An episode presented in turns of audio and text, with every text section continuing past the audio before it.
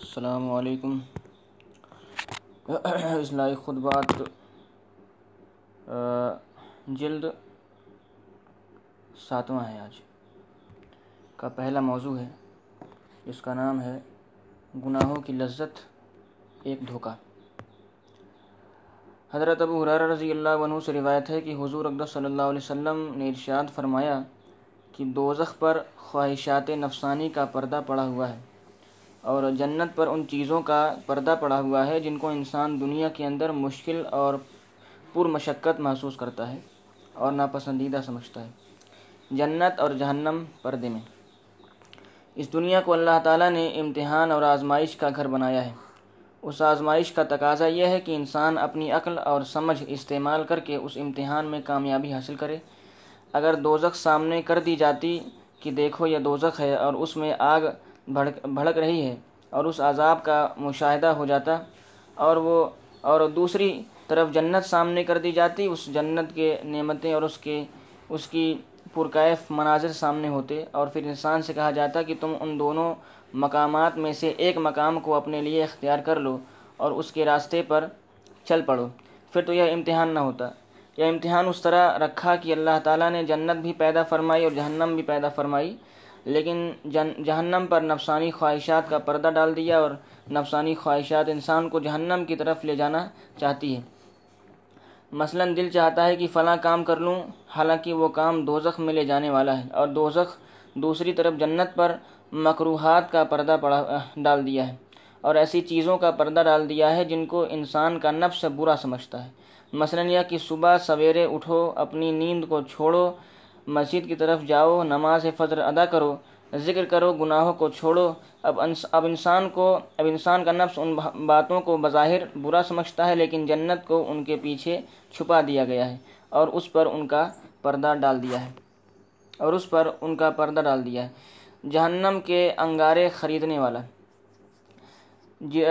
جتنی چیزیں نفسانی خواہشات سے متعلق ہیں، اگر انسان ان کے پیچھے اس طرح چل پڑے کہ جو جو جی میں آئے کر گزرے اور نہ اور یہ نہ دیکھے کہ یہ کام حلال ہے یا حرام ہے، جائز ہے یا ناجائز ہے، تو اس صورت میں یہ راستہ سیدھا جہنم کی طرف لے جائے گا۔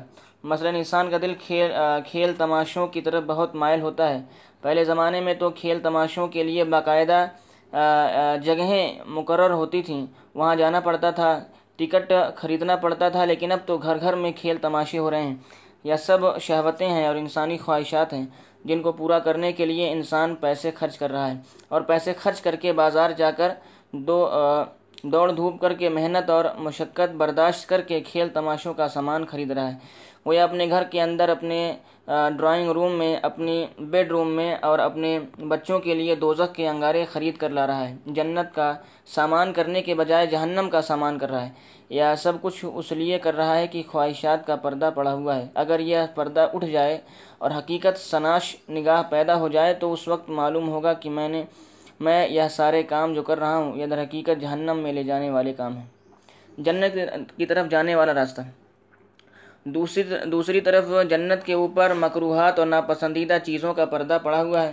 انسان کا نفس یہ نہیں چاہتا کہ عبادات اور طاعت کی طرف چلیں۔ اللہ تعالیٰ کی حکمت اللہ تعالیٰ کے حکموں کو مانیں، لیکن یہی راستہ جنت کی طرف لے جانے والا ہے۔ جو آدمی ایک مرتبہ ہمت کر کے شہوات کے راستے سے اپنے آپ کو بچا لے اور اس راستے پر چل پڑے جو بظاہر پر مشقت نظر آ رہا ہے، تو وہ انسان سیدھا جنت میں چلا جائے گا۔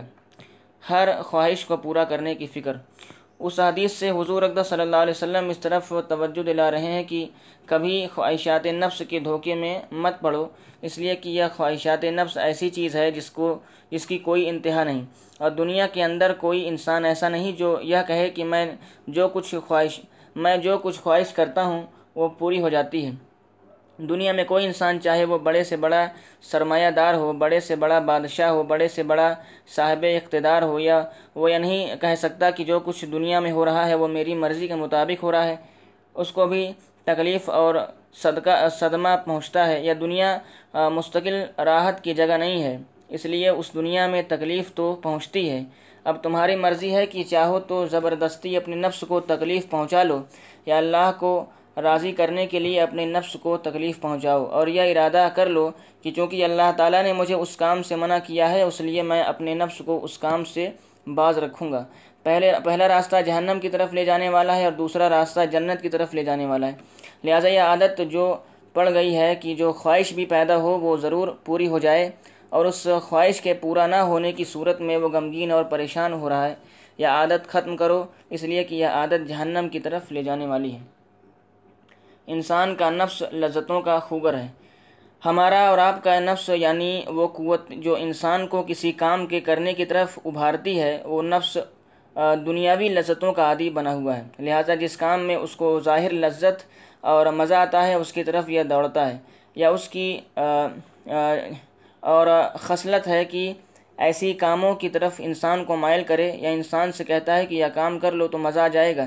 یا کام کر لو تو لذت حاصل ہو جائے گی۔ لہٰذا یہ نفس انسان کے دل میں خواہشات کے تقاضے پیدا کرتا رہتا ہے یا بغیر انسان اپنے نفس کو بے لگام اور بے مہار چھوڑ دے اور پھر جو بھی لذت کے حصول کا تقاضا پیدا ہو اس پر عمل کرتا جائے اور نفس کے ہر بات مانتا جائے تو اس کے نتیجے میں پھر وہ انسان انسان نہیں رہتا بلکہ جانور بن جاتا ہے۔ خواہشات نفسانی میں سکون نہیں نفسانی خواہشات کا اصول یہ ہے کہ اگر ان کی پیروی کرتے جاؤ گے اور ان کے پیچھے چلتے جاؤ گے اور اس کی باتیں مانتے جاؤ گے تو پھر کسی حد پر جا کر قرار نہیں آئے گا۔ انسان کا نفس کبھی یہ نہیں کہے گا کہ اب ساری خواہشات پوری ہو گئیں، اب مجھے کچھ نہیں چاہیے، یا کبھی زندگی بھر نہیں ہوگا۔ اس لیے کہ کسی انسان کے ساری خواہشات اس کی زندگی میں پوری نہیں ہو سکتی۔ اور اس کے ذریعے کبھی قرار اور سکون نصیب نہیں ہوگا۔ کیونکہ یہ قاعدہ ہے کہ اگر کوئی شخص یہ چاہے کہ میں نفس کے ہر تقاضے پر عمل کر جاؤں اور ہر خواہش پوری کرتا جاؤں تو کبھی اس شخص کو قرار نہیں آئے گا۔ کیوں؟ اس لیے کہ اس اس نفس کی خاصیت یہ ہے کہ ایک ایک لطف اٹھانے کے بعد اور ایک مرتبہ لذت حاصل کرنے کے بعد یا فوراً دوسری لذت کی طرف بڑھتا ہے۔ لہٰذا اگر تم چاہتے ہو کہ نفسانی خواہشات کے پیچھے چل چل کر سکون حاصل کر لیں، تو ساری عمر کبھی سکون نہیں ملے گا۔ تجربہ کر کے دیکھ لو۔ لطف اور لذت کی کوئی حد نہیں۔ آج جس کو ترقی یافتہ اقوام کہا جاتا ہے، انہوں نے یہی کہا ہے کہ انسان کی پرائیویٹ زندگی میں کوئی دخل اندازی نہ کرو۔ اس کی مرضی میں جو کچھ آ رہا ہے، وہ اس کو کرنے دو۔ اور جس شخص کو جس کام میں مزہ آ رہا ہے، وہ اسے کرنے دو۔ نہ اس کا ہاتھ روکو اور نہ اس پر کوئی پابندی لگاؤ۔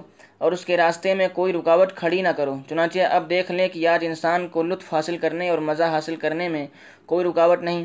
نہ قانون کی رکاوٹ ہے، نہ مذہب کی رکاوٹ ہے، نہ اخلاق کی رکاوٹ، نہ معاشرے کی رکاوٹ ہے۔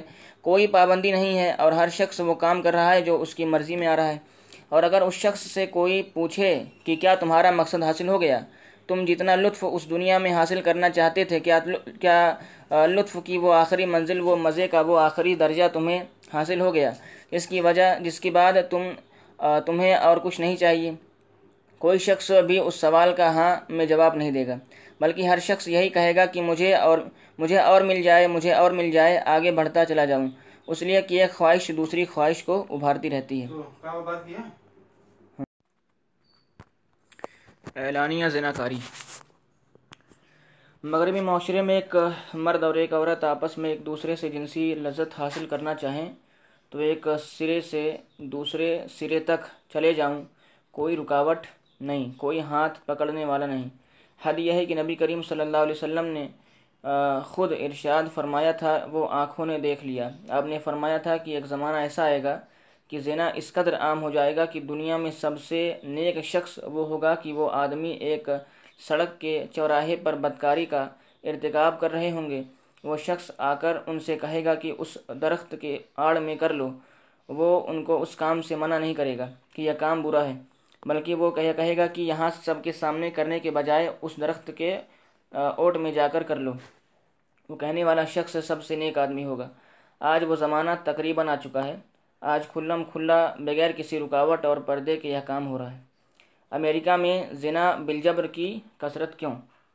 لہٰذا اگر کوئی شخص اپنے جنسی جذبات کو تسکین دینے کے لیے حرام طریقے اختیار کرنا چاہے تو اس کے لیے دروازے چوپٹ کھلے ہوئے ہیں۔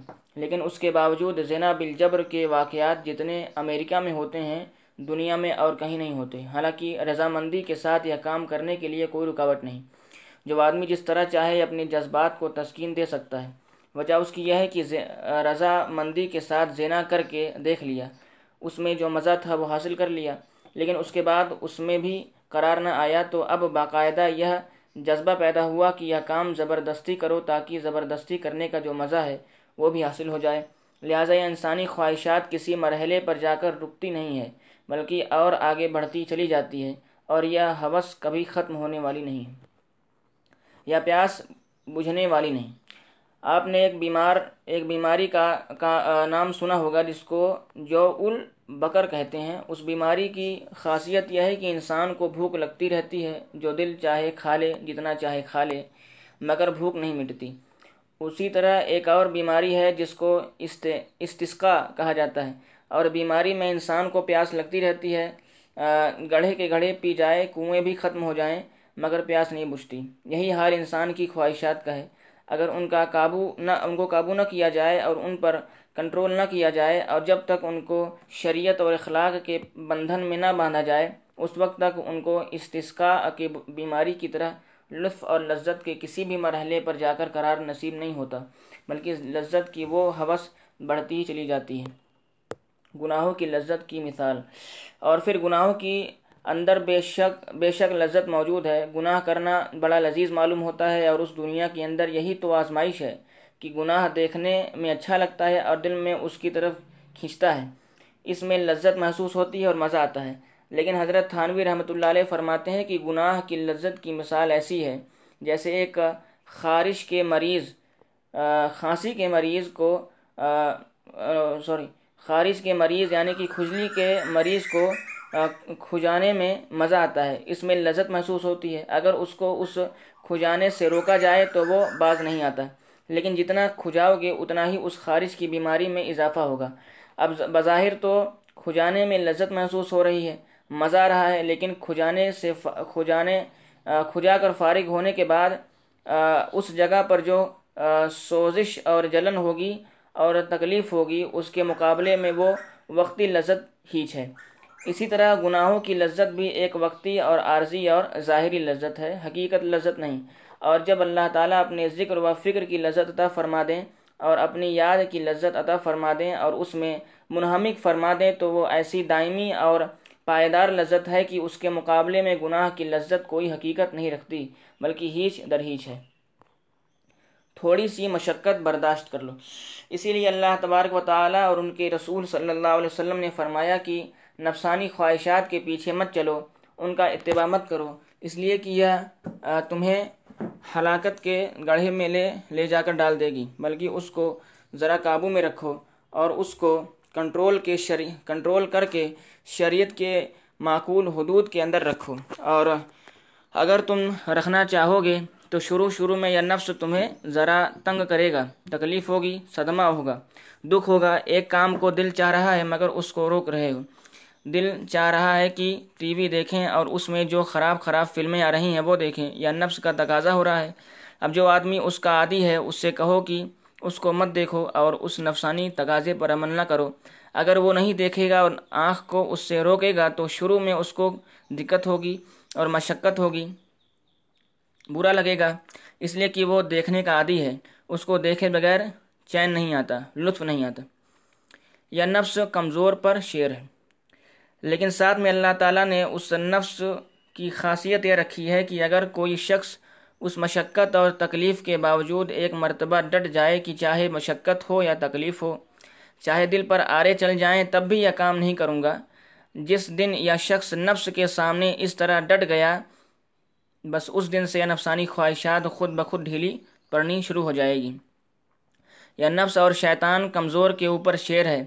جو اس کے سامنے بھیگ بھیگی بلی بنا رہے اور اس کے تقاضوں پر چلتا رہے، اس کے اوپر یا چھا جاتا ہے اور غالب آ جاتا ہے۔ اور جو شخص ایک مرتبہ پختہ ارادہ کر کے اس کے سامنے ڈٹ گیا کہ میں یہ کام نہیں کروں گا، چاہے کتنی تقاضے ہوں، چاہے دل میں آرے چل جائیں، تو پھر یہ نفس ڈھیلا پڑ جائے گا۔ اور اس کام کے کرنے سے پہلے پہلے دن جتنی تکلیف ہوگی ہوئی تھی۔ دوسرے دن اس سے کم ہوگی اور تیسرے دن اس سے کم، اور ہوتے ہوتے وہ تکلیف ایک دن بالکل رفع ہو جائے گی اور نفس اس کا عادی بن جائے گا۔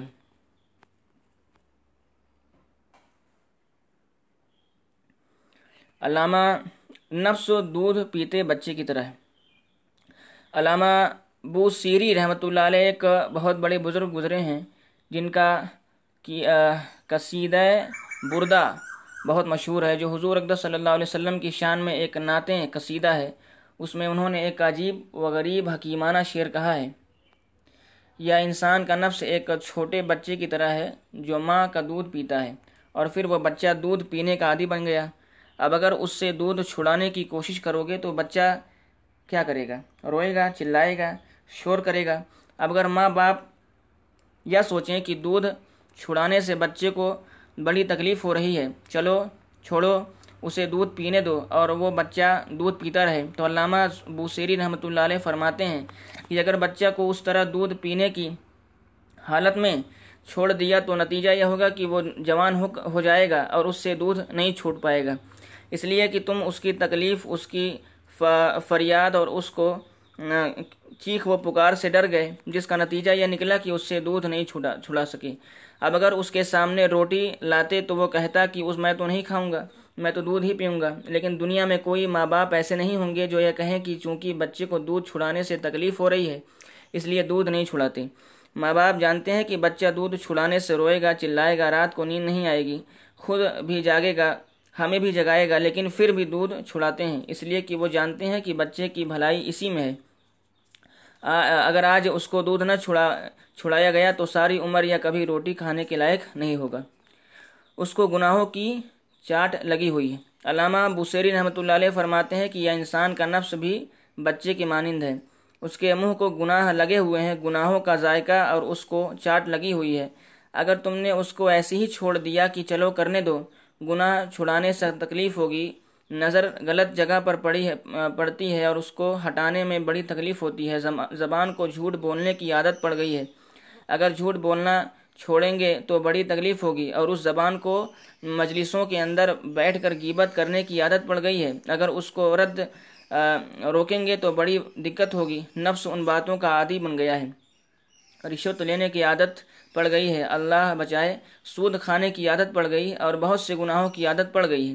اور اب ان عادتوں کو چھڑانے سے نفس کو تکلیف ہو رہی ہے۔ اگر نفس کی اس تکلیف سے گھبرا کر اور ڈر کر بیٹھ گئے تو اس کا نتیجہ یہ ہوگا کہ ساری عمر نہ کبھی گناہ چھوٹیں گے اور نہ قرار ملے گا۔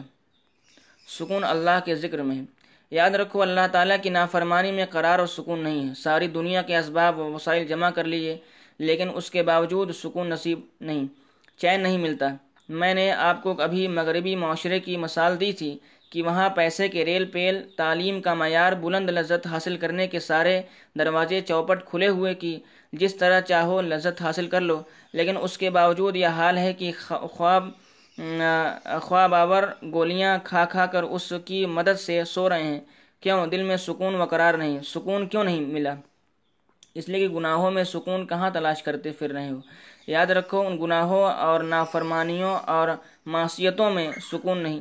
سکون تو صرف ایک چیز میں ہے، وہ وہ یہ ہے۔ اللہ اللہ بذکر اللہ تطمئن القلوب۔ اللہ کی یاد میں اطمینان اور سکون ہے۔ اس واسطے یہ سمجھنا دھوکہ ہے کہ نافرمانیاں کرتے جائیں گے اور سکون ملتا جائے گا۔ یاد رکھو، زندگی بھر نہیں ملے گا۔ اس دنیا سے تڑپ تڑپ تڑپ تڑپ کر جاؤ گے۔ اگر نافرمانیوں کو نہ چھوڑو تو سکون کی منزل حاصل نہ ہوگی۔ سکون اللہ تعالیٰ ان لوگوں کو دیتے ہیں جن کے دل میں اس کی محبت ہو۔ جن کے دل میں اس کی یاد ہو، جن کا دل اس کے ذکر سے آباد ہو۔ ان کے سکون اور اطمینان کو دیکھو کہ ظاہری طور پر پریشان حال بھی ہیں۔ فقر و فاقے میں بھی گزر رہے ہیں، لیکن دل کو سکون اور قرار کی نعمت میسر ہے۔ لہذا اگر دنیا کا بھی سکون حاصل کرنا چاہیے تو ان تو ان نافرمانیوں اور گناہوں کو تو چھوڑنا پڑے گا، اور گناہوں کو چھوڑنے کے لیے ذرا سا مجاہدہ کرنا پڑے گا۔ نفس کے مقابلے میں ذرا سا ڈٹنا پڑے گا۔ اللہ کا وعدہ چھوٹا نہیں، جھوٹا نہیں ہو سکتا۔ اور ساتھ ہی اللہ تعالیٰ نے یہ وعدہ بھی فرما لیا ہے۔ ولدینہ جاہدو فینہ لنح دین سبو لنا جو لوگ ہمارے راستے میں مجاہدہ اور محنت کرتے ہیں کہ ماحول کا، معاشرے کا، نفس کا، شیطان کا اور خواہشات کا تقاضا چھوڑ کر وہ ہمارے حکم پر چلنا چاہتے ہیں، تو ہم کیا کرتے ہیں؟ لنح دین سبو لنا حضرت تھانوی رحمۃ اللہ علیہ ان کا ترجمہ فرماتے کہ ہم ان کے ہاتھ پکڑ کر پکڑ کر چلیں گے۔ یا نہیں یا نہیں کہ دور سے دکھا دیا کہ یہ راستہ ہے، بلکہ فرمایا کہ ہم ان کا ہاتھ پکڑ کر جائیں گے، لے جائیں گے۔ لیکن ذرا کوئی قدم تو بڑھائے، ذرا کوئی ارادہ تو کرے، ذرا تو کوئی اپنے اس نفس کے مقابلے میں ایک مرتبہ ڈٹے تو صحیح، پھر اللہ تعالیٰ کی مدد آتی ہے۔ یا اللہ تعالیٰ کا وعدہ ہے جو کبھی جھوٹا نہیں ہو سکتا۔ لہٰذا مجاہدہ اسی کا نام ہے کہ ایک مرتبہ آدمی ڈٹ کر ارادہ کر کے کہ یہ کام نہیں کروں گا، دل پر آرے چل جائیں گے، خواہشات پامال ہو جائے گی، دل و دماغ پر قیامت گزر جائے گی، لیکن یہ گناہ کا کام نہیں کروں گا۔ جس کا، جس دن نفس کے سامنے ڈٹ گیا، اللہ تعالیٰ فرماتے ہیں کہ اس دن سے ہمارا محبوب ہو گیا۔ اب ہم خود اس کا ہاتھ پکڑ کر اپنے راستے پر لے جائیں گے۔ اب تو اس دل کو تیرے قابل بنانا ہے مجھے۔ اس لیے اصلاح کے راستے میں سب سے پہلا قدم مجاہدہ ہے۔ اس کا عزم کرنا ہوگا۔ ہمارے حضرت ڈاکٹر عبدالحی صاحب رحمۃ اللہ علیہ شعر پڑھا کرتے تھے کہ آرزوئیں خون ہوں یا حسرت پامال ہوں، اب تو اس دل کو بنانا ہے تیرے قابل مجھے۔ جو آرزوئیں دل میں پیدا ہو رہی ہیں، وہ چاہے برباد ہو جائیں، چاہے ان کا خون ہو جائے۔ اب میں نے تو ارادہ کر لیا ہے کہ اب تو اس کو بنانا ہے تیرے قابل مجھے۔ اب دل، اب اس دل میں اللہ جل جلالہ کے انوار کا نزول ہوگا۔ اب اس دل میں اللہ کی محبت جاگے گی۔ اب یہ گناہ نہیں ہوں گے۔ پھر دیکھیے کہ اللہ تعالیٰ کی طرف سے کیسی رحمتیں نازل ہوتی ہیں اور آدمی اس راہ پر چل پڑتا ہے۔ یاد رکھو کہ شروع شروع میں تو یہ کام کرنے میں بڑی دقت ہوگی کہ دل میں تو، دل تو کچھ چاہ رہا ہے اور اللہ کی خاطر اس کام کو چھوڑے، چھوڑ ہوئے، چھوڑے ہوئے ہیں۔ اس میں بڑی تکلیف ہوتی ہے، لیکن بعد میں اس تکلیف میں ہی مزہ آنے لگتا ہے اور لطف آنے لگتا ہے۔ جب یہ خیال آتا ہے کہ میں نفس کو جو کچل رہا ہوں اور آرزوؤں کو جو خون کر رہا ہوں یا اپنے مالک اور خالق کی خاطر کر رہا ہوں تو اس میں جو مزہ اور کیف ہے، آپ ابھی اس کا تصور نہیں کر سکتے۔ ماں یا تکلیف کیوں برداشت کرتی ہے؟ ماں کو دیکھیے کہ اس کی کیا حالت ہوتی ہے کہ سخت سردی کا عالم ہے اور کڑکڑا، کڑکڑاتے جاڑے کی رات ہے، لحاف میں لیٹی ہوئی ہے اور بچہ پاس میں پڑا ہے۔ اس حالت میں اس بچے نے پیشاب کر دیا۔ اب نفس کا تقاضا تو یہ ہے کہ یہ گرم گرم بستر چھوڑ کر کہاں جائے؟ یا تو جاڑے کا موسم ہے، گرم گرم بستر چھوڑ کر جانا تو بڑا مشکل کام ہے۔ لیکن ماں یہ سوچتی ہے کہ اگر میں نہ گئی تو بچہ گیلا پڑا رہے گا، اس کے کپڑے گیلے ہیں، اس طرح گیلا پڑا رہے گا تو کہیں اس کو بخار نہ ہو جائے، اس کی طبیعت خراب نہ ہو جائے۔ وہ بیچاری اپنے نفس کا تقاضا چھوڑ کر سخت کڑاکے کے جاڑے میں باہر جا کر ٹھنڈے پانی سے اس کے کپڑے دھو رہی ہے اور اس کے کپڑے بدل رہی ہے۔ یہ کوئی معمولی مشقت ہے، معمولی تکلیف ہے، لیکن ماں یہ تکلیف برداشت کر رہی ہے۔ کیوں؟ اس لیے کہ اپنے بچے کی فلاح اور اس کی صحت ماں کے پیش نظر ہے۔ اس لیے وہ اس سخت جاڑے میں اپنے نفس کے تقاضوں کو پامال کر کے یہ سارے کام کر رہی ہے۔ محبت تکلیف کو ختم کر دیتی ہے۔ ایک عورت کا کوئی بچہ نہیں ہے، کوئی اولاد نہیں ہے، وہ کہتی ہے کہ بھائی، کسی طرح میرا علاج کروا دو تاکہ بچہ ہو جائے اور اولاد ہو جائے۔ اور اس کے لیے دعائیں کراتی پھرتی ہے کہ دعا کرو اللہ میاں سے کہ مجھے اولاد دے دے اور اس کے لیے تعویذ، گنڈے اور خدا جانے کیا کیا کراتی پھر رہی ہے۔ ایک دوسری عورت اس سے کہتی ہے کہ ارے تو کس تو کس چکر میں پڑی ہے، بچہ پیدا ہوگا، تو تجھے بہت سی مشقتیں اٹھانی پڑیں گی، جاڑے کی راتوں میں اٹھ کر ٹھنڈے پانی سے کپڑے دھونے ہوں گے۔ تو وہ عورت جواب دیتی ہے کہ میرے ایک بچے پر ہزار جاڑوں کی راتیں قربان ہیں۔ اس لیے کہ اس بچے کی قدر و قیمت اور اس کی دولت ہونے کا احساس اس اس کے دل میں ہے اور واسطے اس ماں کے لیے ساری تکلیفیں راحت بن گئیں۔ وہ ماں جو اللہ سے مانگ رہی ہے کہ اللہ مجھے اولاد دے دے، اس کے معنی یہ ہے کہ اولاد کی جتنی ذمہ داریاں ہیں، جتنی تکلیفیں ہیں، وہ دے دے۔ لیکن وہ تکلیف اس کے نظر میں تکلیفیں ہی نہیں، بلکہ وہ راحت ہے۔ اب جو ماں جاڑے کی رات میں اٹھ کر کپڑے دھو رہی ہے، اس کو طبعی طور پر تکلیف تو ضرور ہو رہی ہے، لیکن عقلی طور پر اسے اطمینان ہے کہ میں یہ کام اپنے بچے کی بھلائی کے خاطر کر رہی ہوں۔ جب یہ اطمینان ہو، ہوتا ہے تو اس وقت اپنے آرزوؤں کو کچلنے میں بھی لطف آنے لگتا ہے۔ اس بات کو مولانا روم رحمۃ اللہ علیہ اس طرح فرماتے ہیں کہ از محبت تلخہ شیریں سود، کہ جب محبت پیدا ہو جاتی ہے تو کڑوی سی کڑوی چیز بھی میٹھی معلوم ہونے لگتی ہے۔ جن کاموں میں تکلیف ہو رہی تھی، محبت کی خاطر ان میں بھی مزہ آنے لگتا ہے، لطف آنے لگتا ہے کہ میں یہ کام محبت کی وجہ سے کر رہا ہوں، محبت کی خاطر کر رہا ہوں۔ مولا کو محبت لیلا سے کم نہ ہو۔ مولا کی محبت لیلا سے کم نہ ہو۔ مولانا روم رحمۃ اللہ علیہ نے مصنوعی میں محبت کی بڑی عجیب حکایتیں لکھی ہیں۔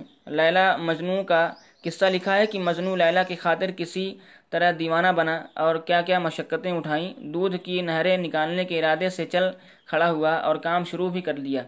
یا ساری مشقتیں اٹھا رہا ہے، کوئی اس سے کہا کہ وہ جو کام کر رہا ہے، یا بڑی مشقت کا کام ہے، اسے چھوڑ دے۔ تو یہ کہتا ہے کہ ہزار مشقتیں قربان اس کی خاطر یہ کام کر رہا ہوں، اس کی محبت میں کر رہا ہوں۔ مجھے تو اسی نہر کھودنے میں مزہ آ رہا ہے، اس لیے کہ یہ میں اپنی محبوب کی خاطر کر رہا ہوں۔ مولانا روم رحمۃ اللہ علیہ فرماتے ہیں کہ عشق مولا کے کم از لیلا بود، گوئے گشتن، بہر، او، اولا بود۔ مولا کا عشق حقیقی کب لیلا کے عشق سے کم ہو سکتا ہے؟ مولا کے لیے گیند بن جانا زیادہ اولا ہے۔ لہٰذا اب آدمی محبت کی خاطر یا تکلیفیں اٹھاتا ہے تو پھر بڑا لطف آنے لگتا ہے۔ تنخواہ سے محبت ہے۔ ایک آدمی ملازمت کرتا ہے جس کے لیے صبح سویرے اٹھنا پڑتا ہے۔ اچھے خاصے سردی میں بستر پر لیٹا ہوا ہے اور اور جانے کا وقت آ گیا ہے تو بستر چھوڑ کر جا رہا ہے۔ نفس کا تقاضا یہ تھا کہ گرم گرم بستر میں پڑا رہتا ہے لیکن گھر چھوڑ کر بیوی بچوں کو چھوڑ کر جا رہا ہے اور سارا دن محنت کی چکی پیسنے کے بعد رات کو کسی وقت گھر واپس آ رہا ہے۔ اور بے شمار لوگ ایسے بھی ہیں جو صبح اپنے بچوں کو سوتا ہوا چھوڑ کر جاتے ہیں اور رات کو واپس آ کر سوتا ہوا پاتے ہیں۔ غرض وہ شخص یہ سب تکلیفیں برداشت کر رہا ہے۔ اب اگر کوئی شخص اسے کہے کہ ارے بھائی، تم ملازمت میں بہت تکلیف اٹھا رہے ہو، چلو میں تمہاری ملازمت چھڑا دیتا ہوں۔ وہ جواب دے گا کہ نہیں بھائی، نہیں، بڑی مشقت سے تو یہ ملازمت ملی ہے یعنی جاب ملی ہے، اس کو مت چھڑوانا۔ اس کو صبح سویرے اٹھ کر جانے میں ہی مزہ آ رہا ہے، اور اولاد کو، بیوی کو چھوڑ کر جانے میں بھی مزہ آ رہا ہے۔ کیوں؟ اس لیے کہ اس کو ان تنخواہ سے محبت ہو گئی ہے جو مہینے کے آخر میں ملنے والی ہے۔ اس محبت کے نتیجے میں یہ ساری تکلیفیں شیریں بن گئیں یعنی میٹھی بن گئیں۔ اب اگر کسی وقت ملازمت چھوٹ گئی تو روتا پھر رہا ہے سفارش کرواتا پھر رہا ہے کہ مجھے ملازمت پر دوبارہ بحال کر دیا جائے۔ اگر محبت کسی چیز سے ہو جائے تو اس راستے کی ساری تکلیفیں آسان اور مزے اور مزیدار ہو جاتی ہیں۔ اسی میں لطف آنے لگتا ہے۔ اسی طرح گناہوں کی، کو چھوڑنے میں تکلیف ضرور ہے۔ شروع میں مشقت ہوگی، لیکن جب ایک مرتبہ ڈٹ گئے اور اس کے مطابق عمل شروع کر دیا تو اللہ تعالیٰ کی طرف سے مدد بھی ہوگی اور پھر انشاء اللہ تعالیٰ ان تکلیف میں مزہ آنے لگے گا اور اللہ تعالیٰ کی اطاعت میں مزہ آنے لگے گا۔ عبادت کی لذت سے آشنا کر دو۔ ہمارے حضرت ڈاکٹر عبدالحی صاحب رحمۃ اللہ علیہ سرور نے ایک مرتبہ بڑی عجیب و غریب بات ارشاد فرمائی، فرمایا کہ انسان کے اس نفس کو لذت اور مزے چاہیے۔ اس کی خوراک لذت سے اور مزہ ہے، لیکن لذت اور مزے کی کوئی خاص شکل اس کو مطلوب نہیں کہ فلاں قسم کا مزہ چاہیے اور فلاں قسم کا نہیں چاہیے۔ بس اس کو تو مزہ چاہیے۔ اب تم نے اس کو خراب قسم کے مزے کا عادی بنایا ہے اور خراب قسم کی لذتوں کا عادی بنایا ہے۔ ایک مرتبہ اس کو اللہ تعالیٰ کی اطاعت اور عبادت کی لذت سے آشنا کر دو۔ پھر یہ نفس اسی میں لذت اور مزہ لینے لگے گا۔ حضرت صوفیان سوری رحمۃ اللہ علیہ کا فرمان۔ حضرت صوفیان سوری رحمۃ اللہ علیہ جو بڑے درجے کے محدثین اور اولیاء اللہ ہیں اللہ میں سے ہیں، وہ فرماتے ہیں کہ اللہ تعالیٰ نے ہم لوگوں کو محض اپنے فضل و کرم سے علم کی، عبادت کی اور اللہ کی یاد اور ذکر کی جو لذت عطا فرمائی ہوئی ہے۔ اگر اس لذت کی اطلاع اور خبر ان بڑے بڑے بادشاہوں اور سرمایہ داروں کو ہو جائے، تو وہ تلواریں سونت کر ہمارے پاس آ جائیں کہ یہ لذت ہمیں بھی دو۔ لیکن چونکہ ان کو پتہ نہیں کہ ہم لوگ لذت کے کس عالم میں ہیں اور کس کیف میں زندگی گزار رہے ہیں، اس لذت کی ہوا بھی ان کو نہیں لگی۔ اس لیے کہ وہ یہ سمجھ رہے ہیں کہ ان گناہوں ان گناہوں کے اندر بھی مزہ ہے، لیکن حقیقی لذت اللہ تعالیٰ نے ہم کو عطا فرمائی ہے۔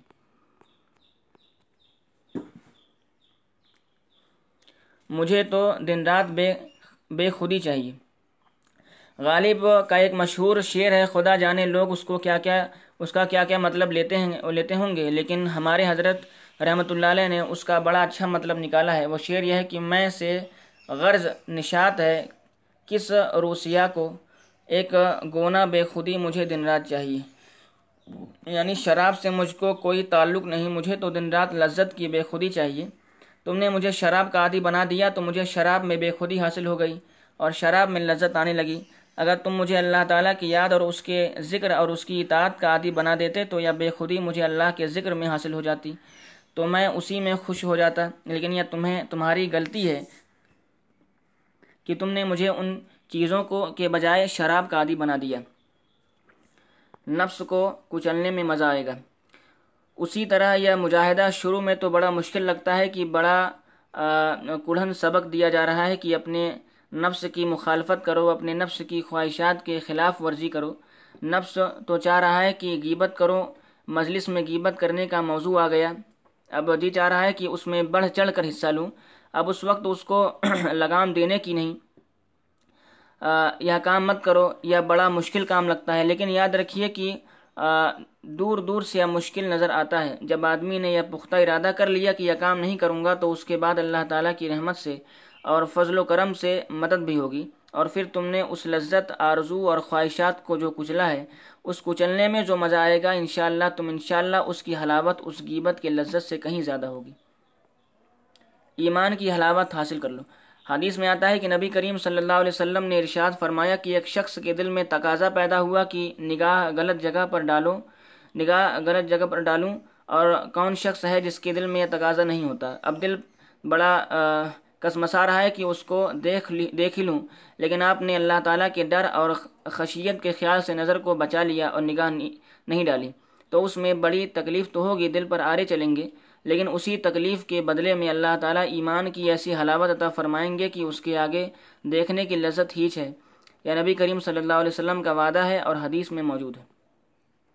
یہ وعدہ صرف نگاہ کے گناہوں کے ساتھ مخصوص نہیں، بلکہ ہر گناہ چھوڑنے سے، چھوڑنے پر یہ وعدہ ہے۔ مثلا گیبت میں بڑا مزہ آ رہا ہے، لیکن ایک مرتبہ آپ نے اللہ جل جلالہ کے خیال سے گیبت چھوڑ دی اور گیبت کرتے کرتے رک گئے۔ اللہ کے ڈر کے خیال سے گیبت کا کلمہ زبان پر آتے آتے رک گیا۔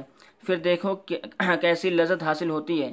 اور جب انسان گناہوں کی لذت کے مقابلے میں اس لذت کا عادی ہو جاتا ہے ہوتا چلا جاتا ہے تو پھر اللہ تعالیٰ کی محبت اور اس کے ساتھ تعلق پیدا ہو جاتا ہے۔ حاصل تصوف۔ حضرت حکیم الامت قدس اللہ صلی نے کیا اچھی بات ارشاد فرمائی، یاد رکھنے کی لائق ہے۔ فرمائے کہ وہ ذرا سی بات جو حاصل ہے تصوف کا، یہ ہے کہ جب دل میں کسی اطاعت کے کرنے میں سستی پیدا ہو، مثلا نماز کا وقت ہو گیا لیکن نماز کو جانے میں سستی ہو رہی ہے، تو اس سستی کا مقابلہ کر کے اس اطاعت کو کر لے۔ اور جب گناہ سے بچنے میں دل سستی کرے تو اس سستی کا مقابلہ کر کے اس گناہ سے بچے۔ پھر فرمائے کہ بس اسی سے تعلق میں اللہ پیدا ہوتا ہے، اسی سے تعلق میں اللہ میں ترقی ہوتی ہے۔ اور جس شخص کو یہ بات حاصل ہو جائے، اس کو پھر کسی چیز کی ضرورت نہیں۔ لہٰذا نفسانی خواہشات پر آرے چلا چلا کر اور ہتھوڑے مار مار کر جب اسی کو کچل دیا تو اب وہ نفس کچلنے کے نتیجے میں اللہ جل جلالہ کی تجلی گاہ بن گیا۔ دل تو ہے ٹوٹنے کے لیے۔ ہمارے والد حضرت مفتی محمد شفیع صاحب رحمۃ اللہ علیہ کا مثال دیا کرتے تھے۔ اب تو وہ زمانہ چلا گیا۔ پہلے زمانے میں یونانی حکیم ہوا کرتے تھے۔ وہ کشتہ بنایا کرتے تھے۔ سونے کا کشتہ، چاندی کا کشتہ سنگھیا کا کشتہ اور نہ جانے کیا کیا کشتے تیار کرتے تھے۔ اور کشتے بنانے کے لیے وہ کیا یہ؟ سونے کو جلاتے تھے اور اتنا جلاتے تھے کہ وہ سونا راکھ بن جاتا تھا۔ اور کہتے تھے کہ سونے کو جتنا زیادہ جلا دیا جائے گا، اتنا ہی اس کی طاقت میں اضافہ ہوگا۔ اب جلا جلا کر اب وہ کشتہ تیار کیا تو وہ کشتہ تلا تیار ہو گیا۔ کوئی اس ذرا سا کھا لے تو یہ پتہ نہیں کہاں کی قوت آ جائے گی۔ تو جب سونے کو جلا جلا کر، مٹا مٹا کر، پامال کر کے اس راکھ، اسے راکھ بنا دیا تو اب یہ کشتہ تیار ہو گیا۔ ہمارے حضرت والد صاحب قدس اللہ وسلم فرمایا کرتے تھے کہ ان خواہشات نفس کی جو، کہ جب کچلو گے اور کچل کچل کر، پیس پیس کر راکھ بنا کر فنا کر دو گے، تب یہ کشتہ بن جائے گا۔ اس میں اللہ جل جلالہ کے ساتھ تعلق کی قوت آ جائے گی اور اللہ تبارک و تعالیٰ کی محبت آ جائے گی، اب دل اللہ تعالیٰ کی تجلی گاہ بن جائے گا۔ تو اس دل کو جتنا توڑ، توڑو گے اتنا ہی اللہ تعالیٰ کی نگاہ میں محبوب بنے گا۔ تو بچا بچا کر نہ رکھ اسے کہ یہ آئینہ ہے آئینہ۔ آئینہ ہے وہ آئینہ جو شکستہ ہو تو عزیز تر ہے، نگاہ آئینہ شاز میں۔ تو تم اس پر جتنی چونٹے لگاؤ گے اتنا ہی یہ بنے، بنانے والے کی نگاہ میں محبوب ہوگا۔ بنانے والے نے اس کو اسی لیے بنایا ہے کہ اسے توڑا جائے۔ اس کی خاطر، اس کی خواہشات کو کچلا جائے۔ اور جب وہ کچل جاتا ہے تو کیا تو کیا سے کیا بن جاتا ہے؟ ہمارے حضرت ڈاکٹر صاحب رحمۃ اللہ علیہ کیا اچھا شعر پڑھا کرتے تھے کہ یہ کہہ کر یہ کہہ کہ کاسا ساز نے پیالہ پکڑ پٹک دیا، اب اور کچھ بنائیں گے اس کو بگاڑ کر۔ اور کچھ بنائیں گے یعنی وہ جو چاہیں گے وہ بنائیں گے۔ لہٰذا یہ نہ سمجھو کہ خواہشات نفس کو کچلنے سے جو چوٹیں لگ رہی ہیں اور جو تکلیف ہو رہی ہے، وہ بیکار جا رہی ہے۔ بلکہ اس کے بعد جب یہ دل اللہ تعالیٰ کی محبت کا محل بنے گا اور اللہ تعالیٰ کے ذکر اور اس کی یاد کا محل بنے گا، تو اس وقت اس کو جو حلاوت نصیب ہوگی، خدا کی قسم اس کے مقابلے میں گناہوں کی یا ساری لذتیں خاک در خاک ہیں۔ اس کی کوئی حقیقت نہیں۔ اللہ تعالیٰ یہ دولت ہم سب کو نصیب فرمائے اور ہمارے فہم کو درست فرمائے۔ اور ان باتوں پر عمل کرنے کی توفیق عطا فرمائے. آمین. و آخر الدعوانا ان الحمد للہ رب العالمین.